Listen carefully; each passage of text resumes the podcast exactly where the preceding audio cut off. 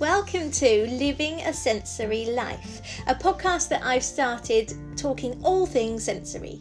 So, my name's Becky, I'm the founder of Sensory Spectacle, and I've run this podcast to teach you all about sensory processing disorder. We're going to be interviewing people, we're going to be sharing strategies, I'm going to be giving you research, and I'm also going to be explaining things to you so that you can help to understand the child or adult you care for or support just that little bit better.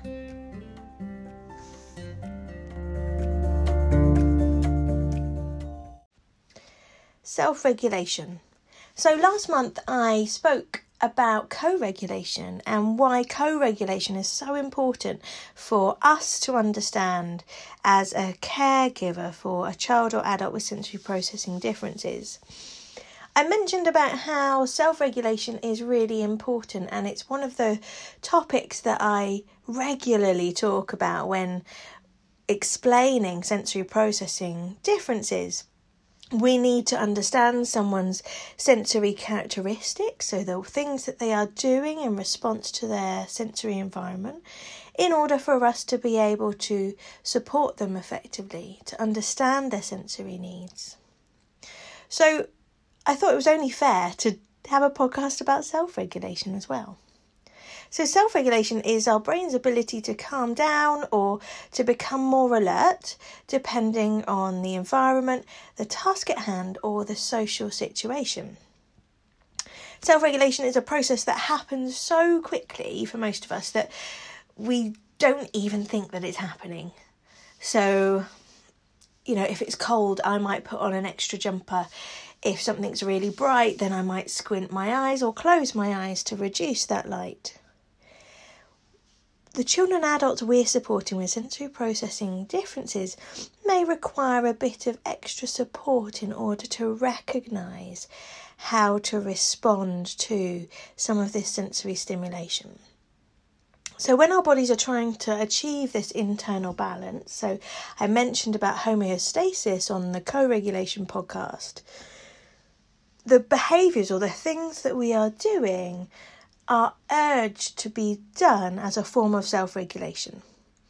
So, when I see a child with sensory processing difficulties fidgeting with something, or chewing on something, or pushing against something, to me, that gives me a lot of information about what their body is requiring at that moment in time in order to focus, in order to concentrate, in order to attend. So, self regulation is our ability to control the way that we feel or act in response to an environment and for us to function at our optimum. Successful self regulation then helps us to be able to stay focused on a task. So, we might find ourselves less likely to get distracted. We're more likely to be able to control, recognize, and manage our emotions and respond to sensations comfortably. So, I talk a lot about self regulation in my workshops, like I mentioned, and these characteristics are the things that someone is doing in response to their sensory environment in order to feel okay. So, to us, we might be thinking, oh, why are they doing that? Or why are they doing that and not doing what I've asked them to do? And that can be because before they are able to focus on an activity or a task or an instruction that's given to them, their body requires something in order to be able to do that. So, a lot of the time we'll hear characteristics that relate to our body awareness, our proprioceptive sense. So we might see clapping or pushing or pulling or squeezing or pushing against things.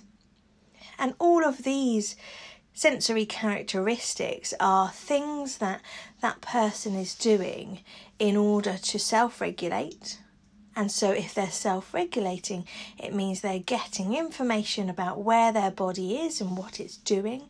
So, they're pushing against something, they can feel their joints and their muscles really working. And that's telling them where that part of their body is. So, their arms might be pushing against the wall. And that might be helping them to get ready before they are then doing fine motor activity. So it might be an activity involving their hands and their arms, so writing or typing. It could be before they're about to do cooking. But there'll be a purpose behind it, and it's really important for us to understand that self regulation is a natural response from our bodies in order for us to feel okay, to feel regulated. It's a very, very clever thing, but something that we also have to learn. So, my ability to self regulate is tied very closely with my interoceptive sensory system. my interoceptive sensory system gives me information about how I'm feeling. So, if I'm excited or angry, or maybe if I'm tired or thirsty.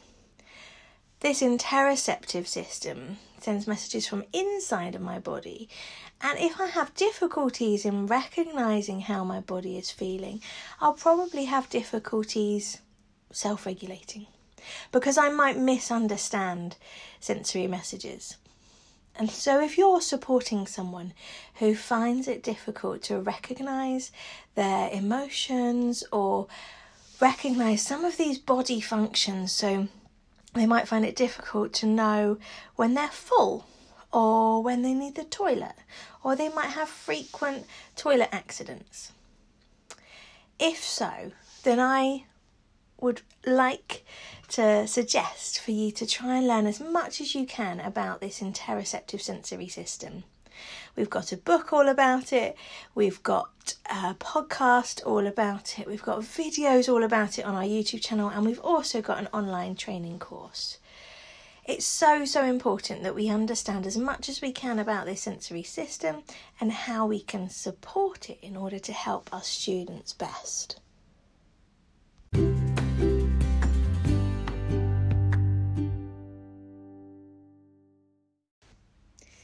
This podcast was brought to you by Sensory Spectacle. You can find out more about our immersive training and workshops on our website sensoryspectacle.co.uk. We educate about and create awareness of sensory processing disorder internationally. We travel the world helping parents and professionals to understand specific characteristics relating to sensory processing needs. On our website, you'll find books, sensory support items, classroom resources, as well as information about our trainings. If you have any questions, please do get in touch. We love to hear from you. But otherwise, thanks for listening.